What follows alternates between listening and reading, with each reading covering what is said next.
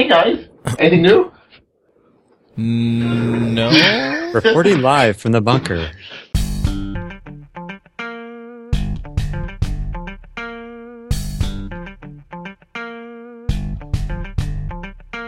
This episode is brought to you by Audible. Audible is the first place I go to keep my business skills sharp. They offer over 150,000 books on business, finance, planning, and much more. They also have a great selection of fiction that keeps me entertained when I'm just not up for some serious content. I love it because I can buy a book, download it to my iPhone, and listen while running errands or at the gym.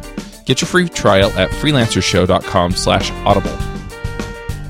This episode is brought to you by Code School. Code School offers interactive online courses in Ruby, JavaScript, HTML, CSS, and iOS. Their courses are fun and interesting and include exercises for the student. To level up your development skills, go to freelancershow.com slash codeschool. This episode is brought to you by ProXPN. If you're out and about on public Wi-Fi, you never know who might be listening. With ProXPN, you no longer have to worry.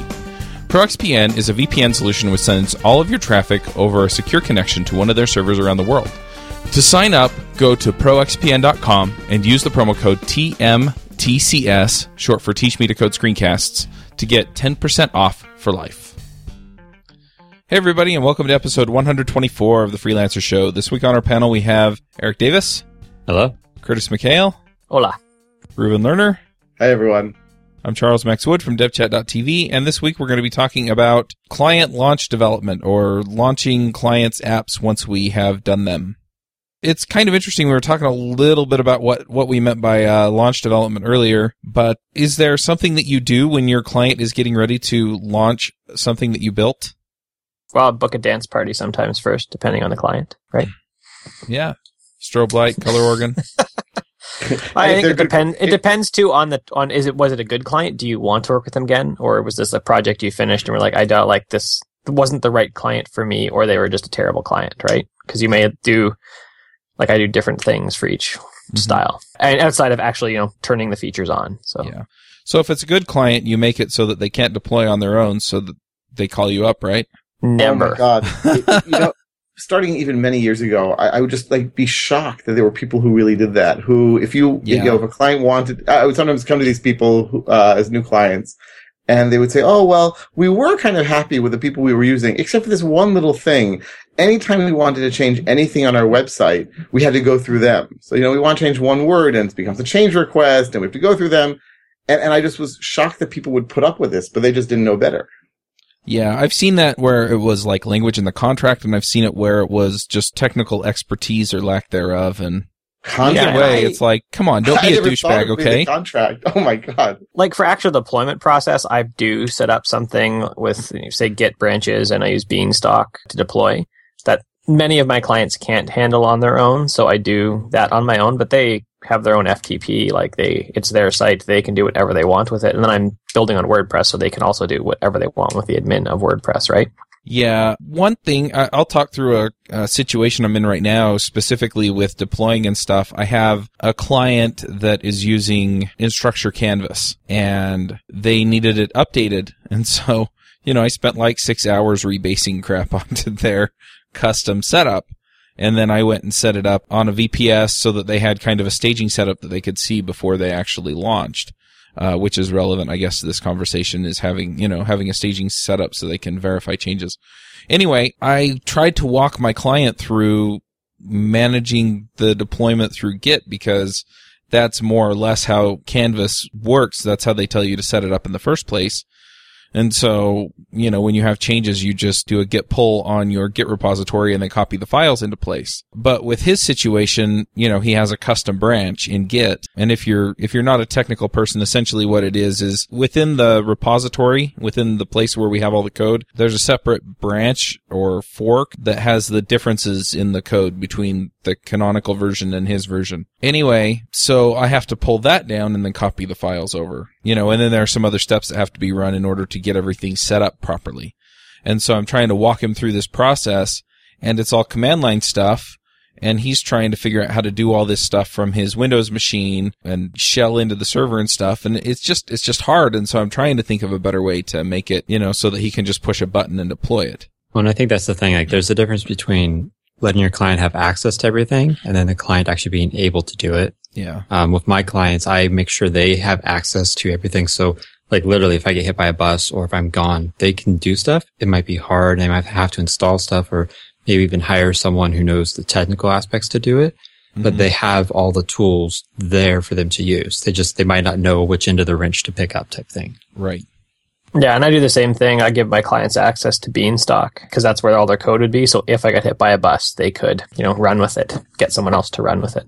Chuck's asked me in the background. Beanstalk is uh, like a Git repository, but it also does deployment. So you can set it up on a branch to automatically send stuff over to your servers, and then you can roll back that way. Because WordPress mm. doesn't do well with stuff like automated deployment like Capistrano. Beanstalk does a lot of that for you. They also have a service that works with like GitHub and Bitbucket as well. That's all just the deployment portion. I don't remember what it's called though, but they have the same service for non.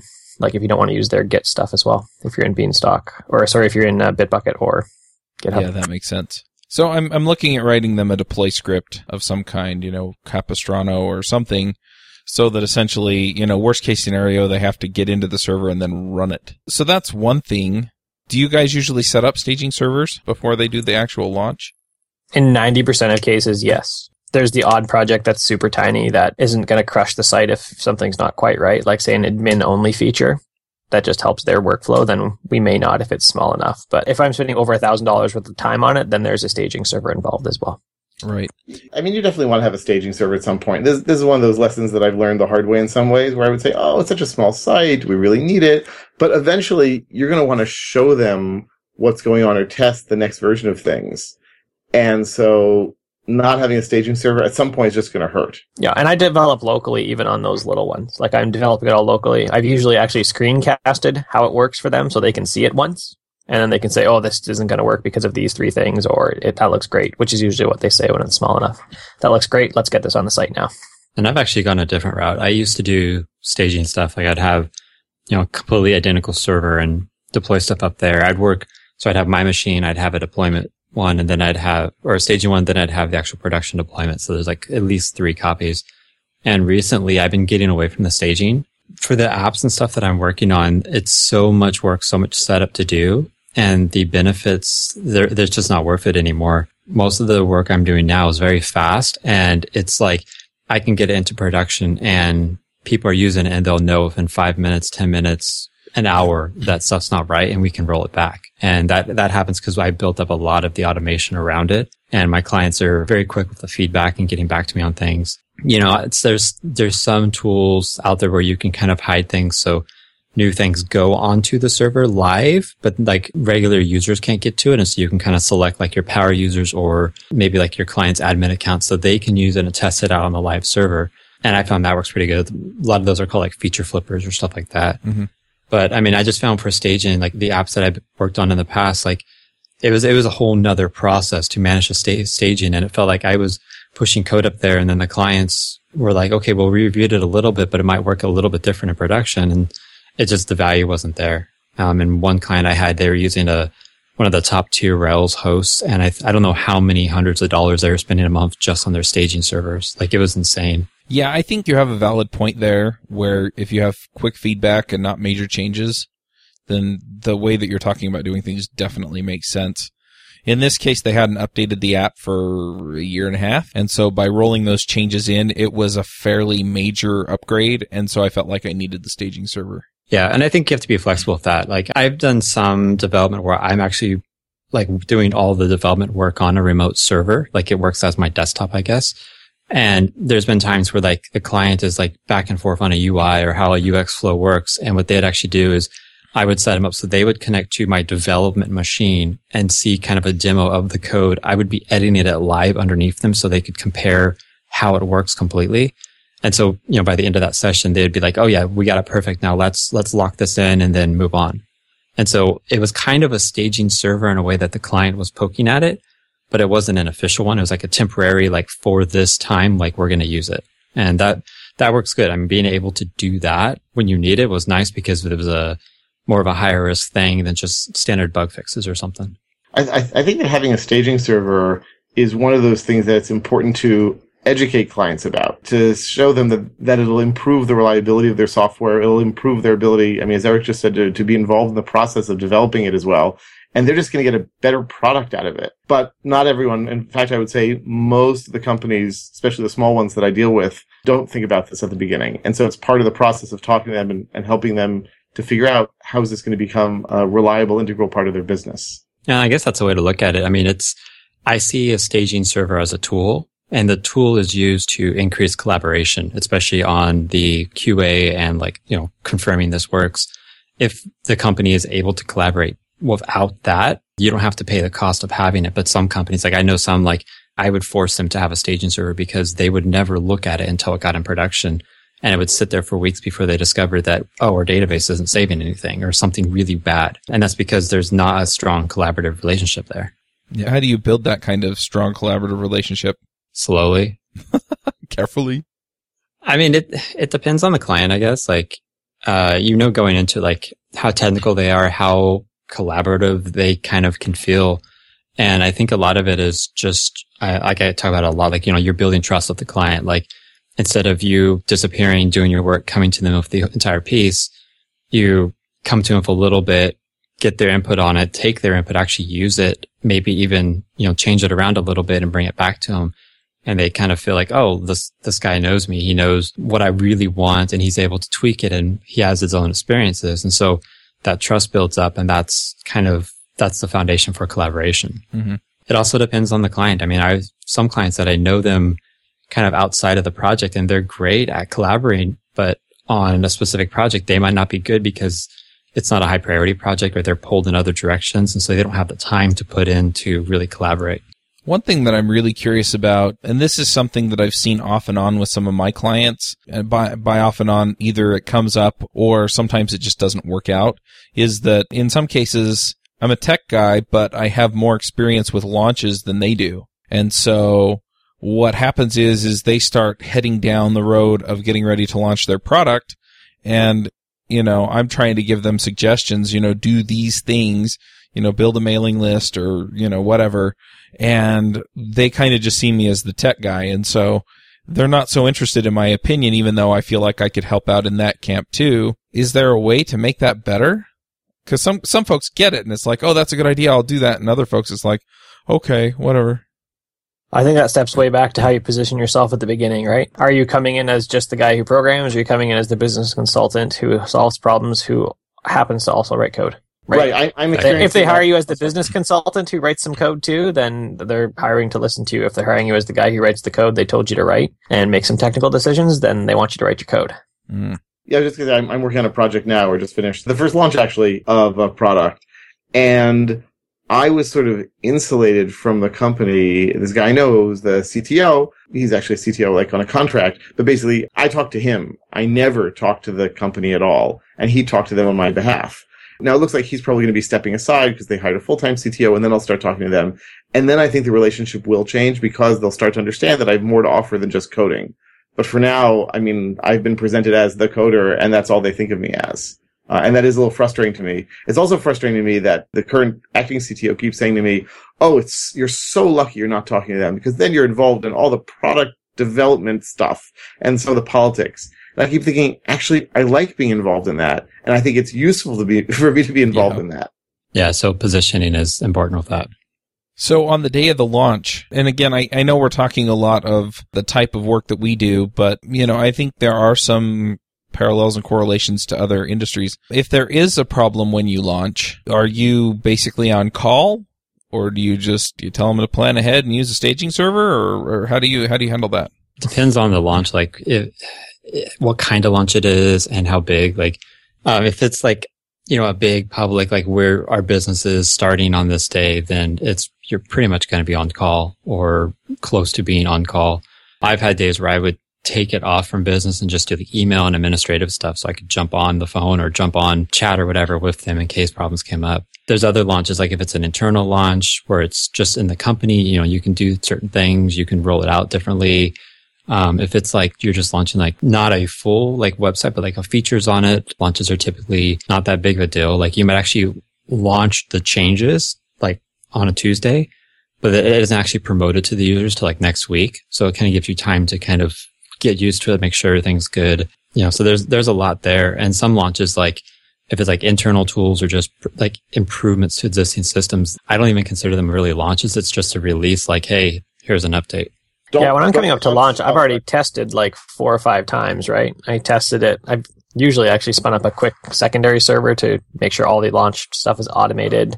I've done it twice locally, and I know that like the launch is essentially me pushing the code, and everything else is automated past that. I would say don't launch on a Friday or even on a Thursday unless you want to run the risk of working on it over the weekend. I never Um, launch Fridays. I had one. I actually had one client who said we always launch Fridays, and I said you need to find someone else. I'm not launching Friday ever. That is a only a recipe for me to work all weekend. But once again, it depends. Like I actually found for internal apps, launching on Friday is nice because it's just the select users who are working over the weekend to test it out before the big rush when everyone's on the work week. Yeah. So it depends on who, you know, who's using it. Like that's, I think it should be never launched when you have a high level of activity on the site or whatever the product is. Yeah, okay, that's fair. That's, yeah, that's the companies that I worked for, we usually did our launches in the evening and it was usually in the middle of the week. And the reason was that we would have fewer users overnight and so we could monitor it. And then if we were comfortable with it, you know, we had our automated systems that would report errors and things like that. I guess we can talk about those in a minute, but we would be made aware if there was a major problem. And, uh, you know, so we just watch it for a little bit with diminished traffic. And if we wound up being up all night fixing it, then we just didn't have to come in Thursday morning. It's like, hey, everybody, you know, go sleep. We're going to buy you all something nice, you know, kind of thing. So, Or you spent the night under your cube Thursday and, you know, went home Thursday night. yeah. So, I mean, that's definitely a, a thing that, that I've done. And yeah, usually it's, it's overnight with a work day the next day so that we can make up the time at home, sleeping or whatever we need to do to make up for the fact that we were there till 2 a.m. because something went wrong. And that's yeah, and I kinda like what- often end up launching at the end of my day. Most of my clients are in Eastern time, so if I launch at like you know three o'clock, it's already six o'clock their time, so it's in their Mhm. evening time. And a lot of the stuff I'm working on, it's a business, a business centered site, so most of their users are not on it at you know six p.m. Yeah. Eastern time. Yeah, I definitely take advantage of the seven hour difference between Israel and the Eastern US to uh, launch things in a softer way and try it out before too many people get on there. But I would say, is- in terms of all this, I mean, all of us seem to agree that launches will have bugs, they will have hiccups. I, again, I think this is an important thing to talk to clients about that they shouldn't expect, oh, we're launching. You're done testing all your software. You've done all this testing. Great. It'll be super smooth. It might be super smooth, but it would be wise for us to assume that there will be problems and have contingency plans. Yeah. So We here's a everything- question though, Reuven. What do you do? I dealt with a client today, and they said, "Oh, you know, what do you, how do you can you guarantee that our launch will go smoothly because this other agency did?" And so, what what would you say to that, Chuck? That's what I started with. I actually laughed out loud. right. I can see the future. That's what I said. Right. I s- I laughed and then actually said, "Well, they're lying to you." Sorry. Right. I mean, I, I, I might couch it in slightly more diplomatic terms. I Maybe. did. I Ever- said they're lying ever to so. Straight slightly. up. Right, right. Even though that, that is an accurate way to describe it. But I think I might say I don't think I would ever make such a claim because like software is inherently complex and buggy. And until it actually launches, we can't guarantee anything. But yeah, Oh. basically they're lying. I mean, here's how you make that claim. And this is what I was talking about earlier is you launch the software weeks earlier and you've been testing it live. So your launch is just marketing that, Hey, we have new stuff that you might have not have seen yet. And that's how you do it. You get the risky stuff out there. You get people, you know, a select amount of people using it, get it working good. And then you bring in, you know, the 90% of the rest of the, the user base. And So- I found that works really good for the, the stuff I've worked on where there's a large amount of users. I like that and I can buy that for a totally new product. But if you're doing an upgrade, it gets a little trickier. Yeah, Yeah. I mean, it, it, there's technical challenges, and depending on how stuff works, like it can get hard. But if you look at it that way, I mean, I look at it as, okay, what are the risky things? What are the things that we can isolate in a way that it's not going to affect the rest of the system that we can launch earlier and get them out there? I mean, it's all about reducing the total risk. And that might be by spreading it out over a longer term than just, you know, one second that you hit the button. Yeah, I, Yeah. I, I do definitely like that approach. I know that GitHub and Etsy and some of the other ones out there Yeah, they, they push the new features out with a flag on that says, you know, show this to a certain percentage of users or show this to users that have this flag set or meet this other criteria. Yeah, the feature flag. So the term is. Yeah. I've done it with clients where basically like everything changed. Like it was a web app, but the entire web app design changed. The domain name changed the underlying architecture did a major shift. And we did that by using different domain names. And my client and like the developer team and some of the, the like power users, we all set up like custom DNS routes. So like we would go to the website we wanted to and it would point to a different server. And so we were able to actually really test it, you know, do some kind of not live, but kind of like the users would use it and get back to us really quickly, like feedback sessions. And we got most of the major stuff out and we actually got to test like okay, let's roll out this big update multiple times because we were able to just completely wipe out that new server and start it from scratch.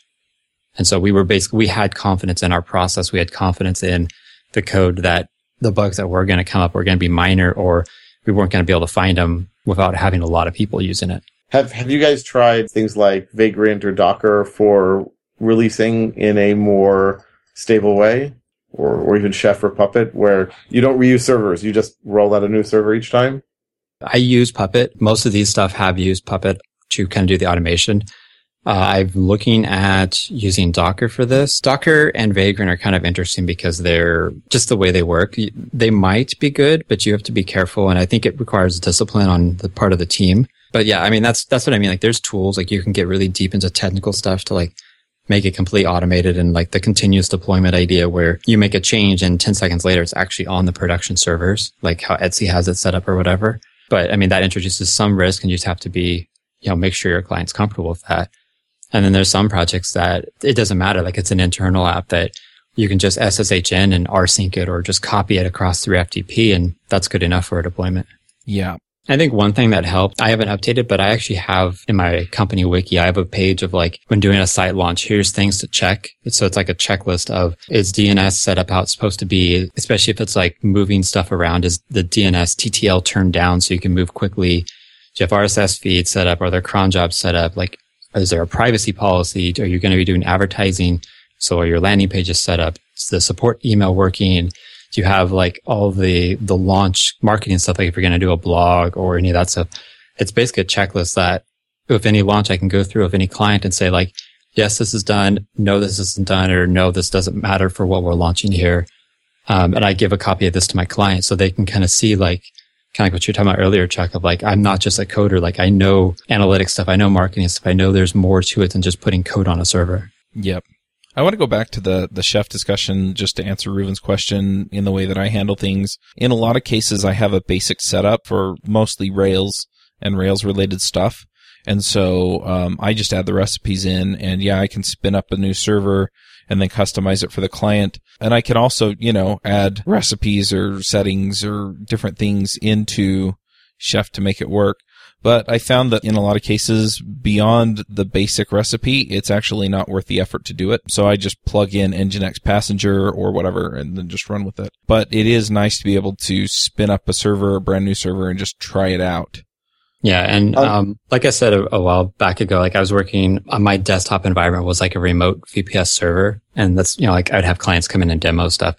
And that was set up through Puppet. And there were times where my, you know, as a developer, stuff kind of just gets sideways, like things just get installed weird or whatever. And normally like you would have to debug it, figure out what it was wrong, find out you installed one thing you shouldn't have and it screwed everything up. In that case, I actually just deleted the entire server and started over because the time to actually, you know, debug and figure out what happened to my development environment was less than the time it would to just build a new server and start from scratch. And because I had to run the application, it was in a way kind of this, you know, deployment of oh, this one server got screwed up. I'm going to throw it away and start over. And so it's, it's the same idea, but it was used in a development sense instead of a, a live site sense. Yeah. I'm curious, as part of the prep for launching or talking to people about launching, I don't think I've done this very much, but have you ever talked to them about what sort of bugs people might encounter or technical support or what sorts of issues they should expect? Yeah. Yeah. I mean, so, it depends on the changes. Like if it's, you know, if you're doing like a lot of backend changes, you know, you're going to talk to them about there might be downtime as the database gets upgraded or there might be data issues that come to support of like, you know, we lost, you know, it looks like the, the, the user, end user lost data, but it's there, just not showing up. Um, if it's like design changes or whatever, then, you know, you kind of bring up like your support's going to be burdened by people not being able to click in the right place, the same places they used to. They can't find this menu item they're looking for. So yeah, we, we at least talk about it. So like, you know, they're prepared for it. We don't actually do like any kind of, you know, hard physical documentation or instruction manual of version 2.1 rollout or whatever. Yeah, yeah. I was just thinking of this, this project that I'm working on now where one of the questions was, well, in terms of, since we're using Rails, so there are migrations to change the database. The question was, wait a second, isn't it possible that there's going to be some point in time when the application will be upgraded and the database won't be migrated to the new version? I said, yeah, it's possible, but probably not a big worry. And, you know, probably it'll be fine. And he said, okay, that's fine as long as I know. But, you know, you just have to sort of talk to people up front about someone might encounter this sort of issue. Yeah, I tend not to go and say, hey, here's where the issues may be. I will do that if I know something's not completely baked. And so I'll just give them an indication. But I mean, for the most part, it's like, look, I've done everything I can to make sure that there's not going to be a problem. And uh, if there is one, here's what you do. You know, here's how you find me. Yeah, yeah, I usually set downtime expectations, right? But normally it's like, yeah, I might have like 60 seconds where there's a little bit of downtime where a user might get a random issue. And then past that, it'll all be good. I actually said like, I mean, cause I'm coming from a system administrator background, like I'll usually ask, depending on the app, like for 30 minutes or 60 minutes of downtime, uh, larger if it's like big moves. The system might be down for only, you know, a minute at the most while, you know, stuff is getting changed. But I tell them like during this time, expect it to be unreliable, expect stuff to happen because I might have to deploy, find a bug, have to fix it, redeploy, or like Reuven was saying, like, you know, there's database changes. So the code might be there, but the data is still getting upgraded or a whole number of things. But I try to use a window of like, here's the time I need to get the stuff out there. And I do kind of a smoke test, make sure stuff works. Um, you know, kind of the last test before I tell people. Um, and then when I'm done, I'm like, Hey, it's out there. It's done. Or if I run out of window, which has happened uh, once or twice, I tell them, Hey, I had to back it out. There's too many things. We need to go back into development to fix these. So do you guys use any kind of error reporting, send something to your pager, whatever kind of thing? Humming pigeons and monkeys. In that order? You're, you're, You're assuming we have er- uh, we have errors. Yeah, like really. I know. And, and, and, and, Eric, get with the program. Now we just use flying monkeys. We've merged the two. I don't have anything that's emergency like that, but I do build in uh, into most of my work a logging routine so that if we get failure cases that are kind of unbelievable, like if we map miss everything else, there's then it logs kind of everything that happened in the system at the time, and I don't have those email me or anything. I would have to go check them. And I think it depends on the app and everything. I mean, you know, Curtis, you're doing WordPress stuff, which you have to build that yourself versus most of the other ones here. Like we're doing Rails, which it comes with logging and there's half a dozen or a dozen different automated error reporting software as a service subscription. So like, you know, we can give people our credit card and basically get a lot of that for free. Um, but I think yeah, it comes with like what the app is too. Like, what are the needs? What are the what are the possible failure points? And if you can't fix it and work around it, how can you at least be notified when a failure happens? Yeah, and say I like I use a pre-built class for WordPress that allows you to enter log entries really quick. So I basically just wrap an if statement and throw in my logs, right? But yeah, there's no automated systems that I'm aware of to capture WordPress logs. I don't have anything that like you know calls me or pages me or SMSs me or anything, but I've certainly in addition to log file. So uh, New Relic uh, is pretty good about that stuff. You can go in and you know, take a look and see how many errors you've got or how bad things are. And so when something first launches for the first few hours, I'll be a little obsessive about checking that, checking the errors, and checking the server in a bunch of different ways to make sure that nothing is going horribly wrong. I'm laughing off mic right here because my phone has gone off three times during the show with PagerDuty telling me I have server problems. Mm-hmm. It's not my problem, um, and it's not really a big server. But on the other end, like I have, you know, the system admin level infrastructure set up. And this is my own personal servers. Like this isn't even client stuff, but I have stuff on the server. Like all the logs get sent to a centralized logger that will notify me if it sees like, you know, a thousand attempts to SSH in at once or something. I have Nagios, which connects to all of my servers, all of my services and checks like, is disk use usage good? Is the site up? Is there too many users logged in? Is there processes crashing? Are the database servers, you know, any, everything I could think of and then I have a system that checks Nagios. So I have someone checking the checking system. Um, and then I have PagerDuty that if Nagios says something's wrong, I get emails, phone calls, SMS messages, and it continues until I say it's fixed. Um, and if Nagios sees like, oh, you fixed it, but it's still broken, it starts the cycle over again. Um, this is my own personal stuff. Like I've set this kind of thing up for one client and then I actually hooked a second client up into my system while we were launching just so that they had you know, an extra security blanket. But I've done this and then there's like New Relic, uh, which will watch some things. There's Honeybadger I use for error tracking. So if there's a bunch of errors on a site, the whole team gets emailed. Um, you can have stuff go into like team chat, stuff like that. So, I mean, it depends on what you're launching and kind of like how close you want to be to it. In the past, in the Rails community, there used to be a plugin that would email you every error. So if you launch and you have a thousand users all hitting the same error, you just got a thousand emails. Um, so like that used to be like the best thing to do. And I actually still use it on some projects that, you know, don't have a high volume, but you got to fit your monitoring tools with what you want to monitor.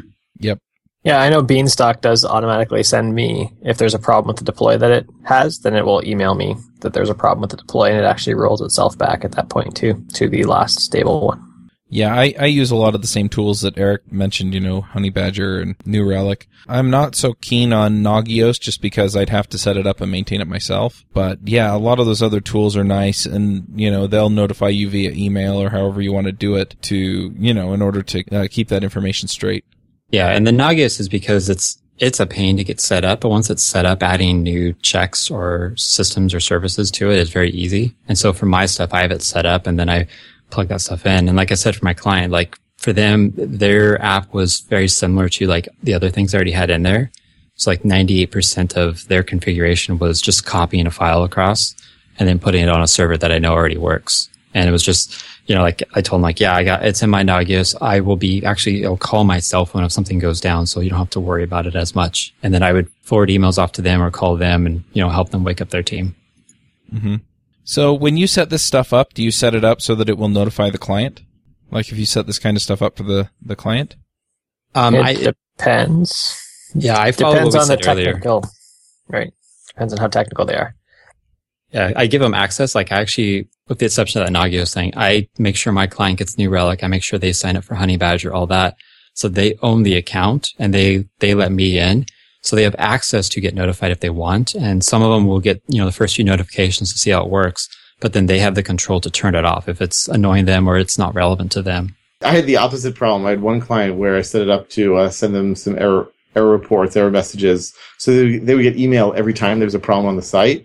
But it wasn't just problems on the site. It was if we had some sort of uh, you know PHP script that tried to break into the site and it encountered a URL, you know, on a Rails site, it's not going to do anything. It's just going to give you an error of some sort. So they would then get the reported error and email me and say, "Oh my God, what's going on with the site?" And I have to explain to them, "Okay, those ten URLs, not something to worry about."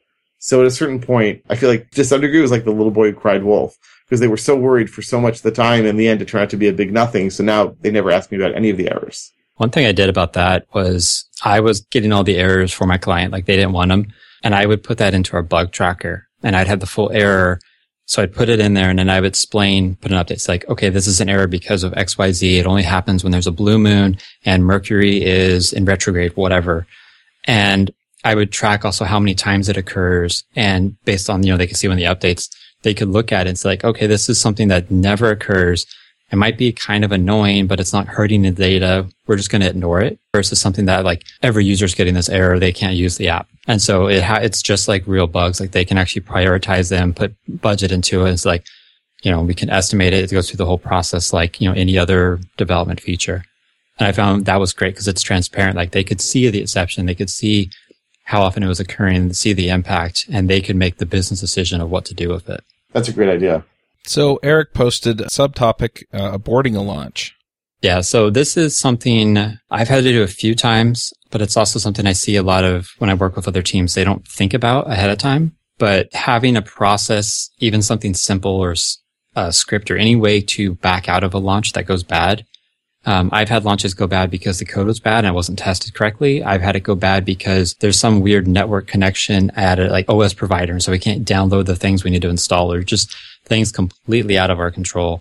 But the problem happens when there's no process to abort a launch or to back out of it. And you're kind of stuck with like this halfway not functional system. And I think that's something that everyone needs to think about, at least have a short discussion and figure out like, if we do need to abort, what do we do?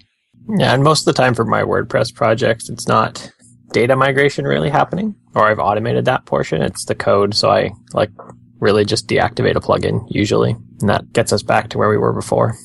Yeah, I haven't. I, have had this happen as an employee working on Teams, and yeah, you know, we just we made it pretty easy to back stuff back out.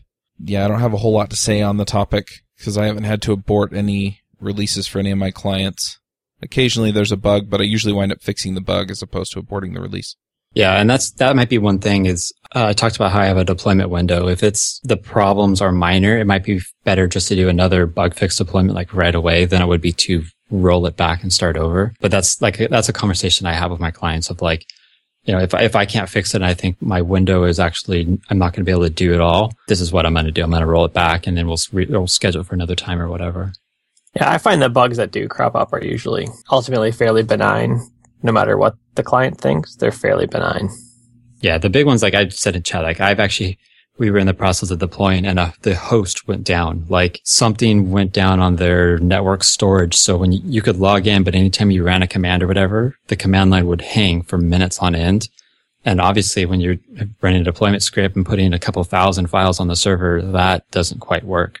And I've had problems like that or problems, you know, the database upgrade didn't go smoothly. And so you have to get a backup. Like it's, it's those weird things like, you know, you thought you tested, but just something like an, a spare electron jumped a piece of RAM and all of a sudden everything crashes. Yep. Any other aspects of, uh, client launches that we should talk about before we wrap up? Well, what about all the soft stuff? Like we've talked a little bit about it, but like even once I tie up a launch, what do you do after you've tied up a launch? It's all good. The client's happy. Depends on the contract. I mean, most of mine a launch is just, you know, a small event in the contract. Like I have, I continue on doing next development or maintenance or whatever. But if your contract is like basically to launch the product, once launch is done, your contract's over. Um, that's a different circumstance. Like you got to figure out like closing out the contract or if there's warranties or stuff like that. But for me, and you know, I've been kind of making making launch an even smaller event as possible. Is launch is just you know another task that has to be done for the project.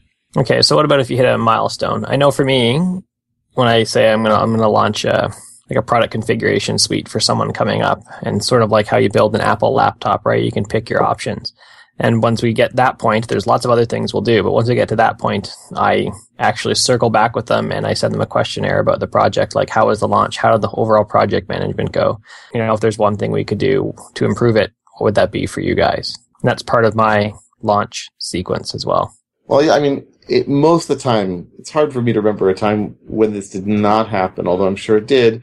But as Eric said, the launch is like just the first milestone in a, a, a longer series of, I guess, smaller launches or smaller projects or tickets that we're going to take care of. So actually today with this launch that we just did for this, uh, this company that I mentioned before, so the guy who's the acting CTO asked me, so are you interested in moving forward and doing more work with them? I said, absolutely yes. And to me, I thought it was obvious that I was interested uh, in continuing, you know, nice, interesting client, nice, interesting work. But he said, look, the chemistry doesn't always work. So I wanted to give you the chance to evaluate that. And I actually appreciated that. Yeah, I also do that on my side too. I just have my own kind of questionnaire. Like, do they still hit the clients? My ideal client, are they still in that? If not, are they so kind of so far down the thing that I need to cut them or are they you know, kind of in the middle where they're decent but not amazing. Yeah, I do that, but that's more of when a contract's wrapping up, not necessarily a launch event. I've had a couple projects in the past where it wasn't a launch like like what we're talking about, but it was my contract was to build a piece of software for them, and I built it, gave it to them, like actually like you know sent them a zip file of the software, and that was the end of the contract. You know, like so like I followed up with them to make sure like, you know, there's no bugs or if they needed any last minute changes. But that was very low key. Like they had it, they could review it on their own and get back to me. It was more of closing out the contract than an actual launch. Yeah, and so I guess like my launch will be the first contract with this client will be for the product configuration stuff. My second, like a net future contract will be other things. That would be again, I'd circle back with them about the project management because that also helps you be better, right? Circling back with them what was good, what was bad, if we could do one thing to improve for you, what would it be? All right. Well, any other things that we should uh, talk about before we get into the picks? Like I mentioned a couple times, like have a process. It might be useful is come up with your own like ideal process ahead of time of like, this is how a launch should go. Here's a checklist and go to a client, give that to them. Say, here's, here's what I like to use for my launch process we're free to change it, but this is basically like the template I give to all clients. That way you can have a discussion with them, make sure you're covering all the items, you know, all the, the things you forgot last time that you added to the list, but the client feels like they actually have a hand in it. They can collaborate and actually customize it for their own, you know, their project. All right. Let's do some picks. Curtis, do you want to start us with picks? Sure. I'm going to pick Git Tower 2.0 for those times you actually need a Git GUI. Uh, Tower's just released it. Their version 1 was really good, uh, and their version 2 looks even better. It has full Git flow. So that's, uh, yeah, it looks really good. I bought it, and there's an upgrade uh, if you have a version 1.0 license. I don't usually use a Git GUI, but it is helpful sometimes digging back through old commits and old stuff to look through and then to stash or to pull those out so you can see a new branch. Cool. Eric, what are your picks? All right. So uh, for years now, um, I've been using an ergonomic keyboard. The most recent one has been like the Microsoft 4000, which is kind of their big one that they have that's uh, wired and all that. But uh, a couple weeks ago, I bought um, the new Microsoft Sculpt ergonomic keyboard. Um, this is the one where it's wireless. The number pad is actually a separate unit and all that. And I've been using it for a little while, and I've actually finally gotten over the you know how the keys are different, and I'm really enjoying it. Uh, not only is it like lighter and you know easy to use, but it also works with my iPad. Um, it's wireless, but it's not uh, Bluetooth. It's like some proprietary thing. So I have to plug in a USB. So I actually have a lightning adapter, a camera connection kit that has USB, and then my little, you know, the dongle for the keyboard. But it's nice because now I actually have an ergonomic wireless keyboard for my iPad, which is kind of like been my goal for a couple years now. So I, I enjoy it. If you're using ergonomic stuff, it's, it's a good one to get. It's nice being able to detach the number, uh, the number keypad because it lets you bring your mouse closer to the keyboard. So that's my pick. Awesome. Reuven, what are your picks? Okay, so I've got uh, two picks for this week. Uh, one of them is a book. I think the title says it all. The title is Surviving Your Stupid, Stupid Decision to Go to Grad School. Uh, and it's written by someone who finished his PhD who decided, you know, I could make some money uh, selling a book laughing at people who go to grad school to get PhDs. so it's actually pretty amusing. It's not like, you know, fall on the floor funny, but it's still pretty good and not inaccurate. Uh, the second thing is, as uh, longtime listeners know, I've been working on uh, my uh, Mandarin Chinese, which is just a fun, fun language to learn. And so a friend of mine recommended uh, Pimsleur, and they have these recordings and it's based on this scientific method by this Professor Pimsleur from Princeton from a number of years ago. And I don't know if it would actually work just on its own, but in combination with other techniques, I found it's really surprisingly effective. I would not expect a recording to really be able to get you to learn words and sentence structure as well as it does. And this friend of mine told me that it's especially good for pronunciation, although I'm not convinced that's true. I think I just have a horrible American accent and everything. But, uh, but it's definitely worth, if you're interested in languages, uh, they have, uh, they have, they have a bunch of languages there. It's worth taking a look. Anyway, so those are my picks.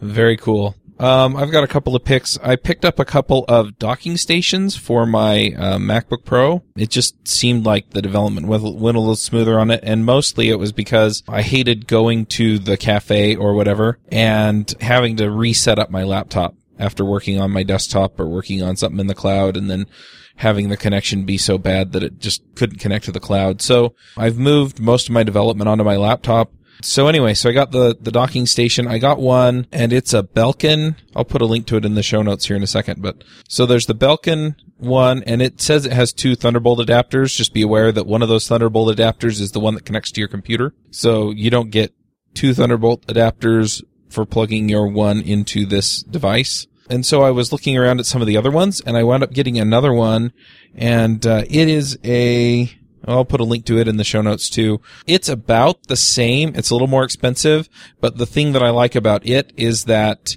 it has the same number of USB and everything else connectors. Uh, both of them have the wired Ethernet adapter on it, which my MacBook Pro actually doesn't. So when I plug it in at home, I get full connectivity through a wire. And the reason I have two is because I have a standing desk, so I can pull the plugs out of it when it's sitting on my desk and then plug it back in on the standing desk. And, you know, I have two monitors over there too, so it just, it hooks up and displays and everything's nice. The other adapter though, the second one, and the reason I like it a little bit more is because it has an HDMI and two Thunderbolts. So while it says you get two Thunderbolts, one of them, again, is dedicated to your laptop, but it has the other Thunderbolt adapter and the HDMI adapter, so I can plug it in and get two monitors with only taking up one Thunderbolt spot on my laptop. So it's been really nice. And then I just use the wireless uh, keyboard and mouse or keyboard and trackpad. And yeah, it works pretty nice. So um, I'm going to pick those. And then here in Utah on the 24th of July, we have a state holiday called Pioneer Day. It's the day that the Mormon pioneers came out of the canyon and Brigham Young said this is the right place. Um, and so they settled in Salt Lake Valley and incidentally all around here, including in Idaho, Wyoming, Colorado, uh, New Mexico, Arizona, and uh, Nevada. So a whole bunch of those are originally Mormon settlements. There might be a few in California and there might be a few in like Montana, but I'm not completely sure. Anyway, uh, incidentally, Las Vegas was an, originally a Mormon settlement. Side note. Anyway, um, some of my ancestors are among them, and I get a lot of information about them off of FamilySearch.org. It's a website that's run by the Church of Jesus Christ of Latter-day Saints, or the Mormon Church, but the church has an extensive genealogical program, and so if you're interested in genealogy at all, it's free and it's worth looking at to see what they have. And it's not just information on your ancestors. They actually go through and index records. What that means is they'll look at things like army enrollments or, you know, burial certificates or, I mean, all kinds of stuff from all over the world. Uh, they actually go and photograph old church records and then they, um, they index them, meaning that somebody actually goes in and types it in so that it's indexed in a database that you can go look it up in. So if you're interested in that, I would definitely go check out Family Search. If you want to be part of that work, they do have uh, volunteer indexing. And what it is, is you get a program on your computer and you can then read it and you just fill in the fields. And they have this in all kinds of different languages and countries. So if you live inside or outside the U.S., you can uh, definitely get that information. One thing that was interesting that I ran across, and I'm just going to put this uh, out there, that was kind of funny is that it turns out I had never heard of the town that my wife is from before I married her, but it turns out one of my ancestors actually lived and died in that little town. And it was funny too because I was looking at the marriage records and it showed he's my great great grandfather or great great great grandfather.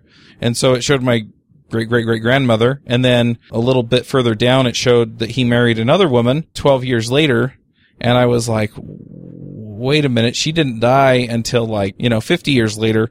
And then I realized that this was back when the Mormons were practicing polygamy. So I am descended from polygamists. So just a funny side note there. You know, there's, there's a bunch of stuff there. But anyway, um, so my picks are, uh, familysearch.org and familysearch.org slash indexing if you want to help out with indexing. Anyway, that's all I've got. Uh, we are going to be talking to Daniel Pink about the book To Sell Is Human here in a couple of weeks. So look forward to that. And besides that, thanks for listening. We'll catch y'all next week.